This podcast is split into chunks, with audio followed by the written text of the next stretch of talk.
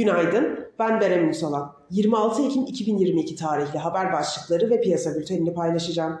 ABD'de dün Microsoft ve Alphabet'in dahil olduğu teknoloji şirketlerinin açıkladığı bilançolar beklentileri karşılayamadı. Hisseler vadeli işlemlerde sert düştü. Konuya yakın kaynaklara göre Elon Musk, bankacılara Twitter alımını Cuma'ya kadar tamamlayacağını söyledi.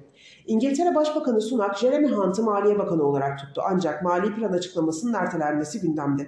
Çin ekonomisinde öncü göstergeler Ekim ayı için yavaşlama sinyali verirken yetkililerin güven vermeye yönelik açıklamalarının ardından Çin hisseleri düşüyor.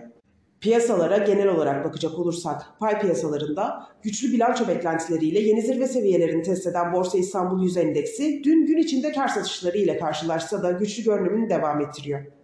Bu beklentilerle piyasada kar satışları yaşansa da bunun alım fırsatı olarak değerlendirilmesi ve bilanço dönemine kadar endeksin yükseliş trendini devam ettirmesi beklenmektedir. Ancak son dönemde yaşanan güçlü yükseliş sonrası dün gün içinde olduğu gibi sınırlı da olsa kar satışları yaşanmaya devam edebilir. Ayrıca bilanço açıklamalarıyla birlikte kısa vadeli güçlü yükseliş gerçekleştiren hisselerde kar satışlarının yaşanabileceğini ve bilanço dönemi sonuna doğru Borsa İstanbul 100 endeksinin bir düzeltme sürecine girebileceğini düşünüyoruz. Borsa İstanbul kapanışına göre ABD vadelileri karışık bir seyir izlerken Almanya vadelileri sınırlı bir yükselişle seyrediyor. Asya borsalarında ise yükseliş ağırlıklı bir seyir hakim.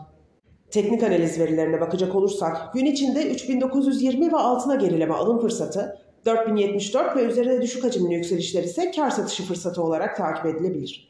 Viyop tarafında ise gün içi long pozisyonlar için 4324, short pozisyonlar için 4406 seviyeleri zarar kes seviyesi olarak izlenebilir. Borsa İstanbul'un ve endeks kontratının güne pozitif bir eğilimle başlamasını bekliyoruz. Kazançlı günler dileriz.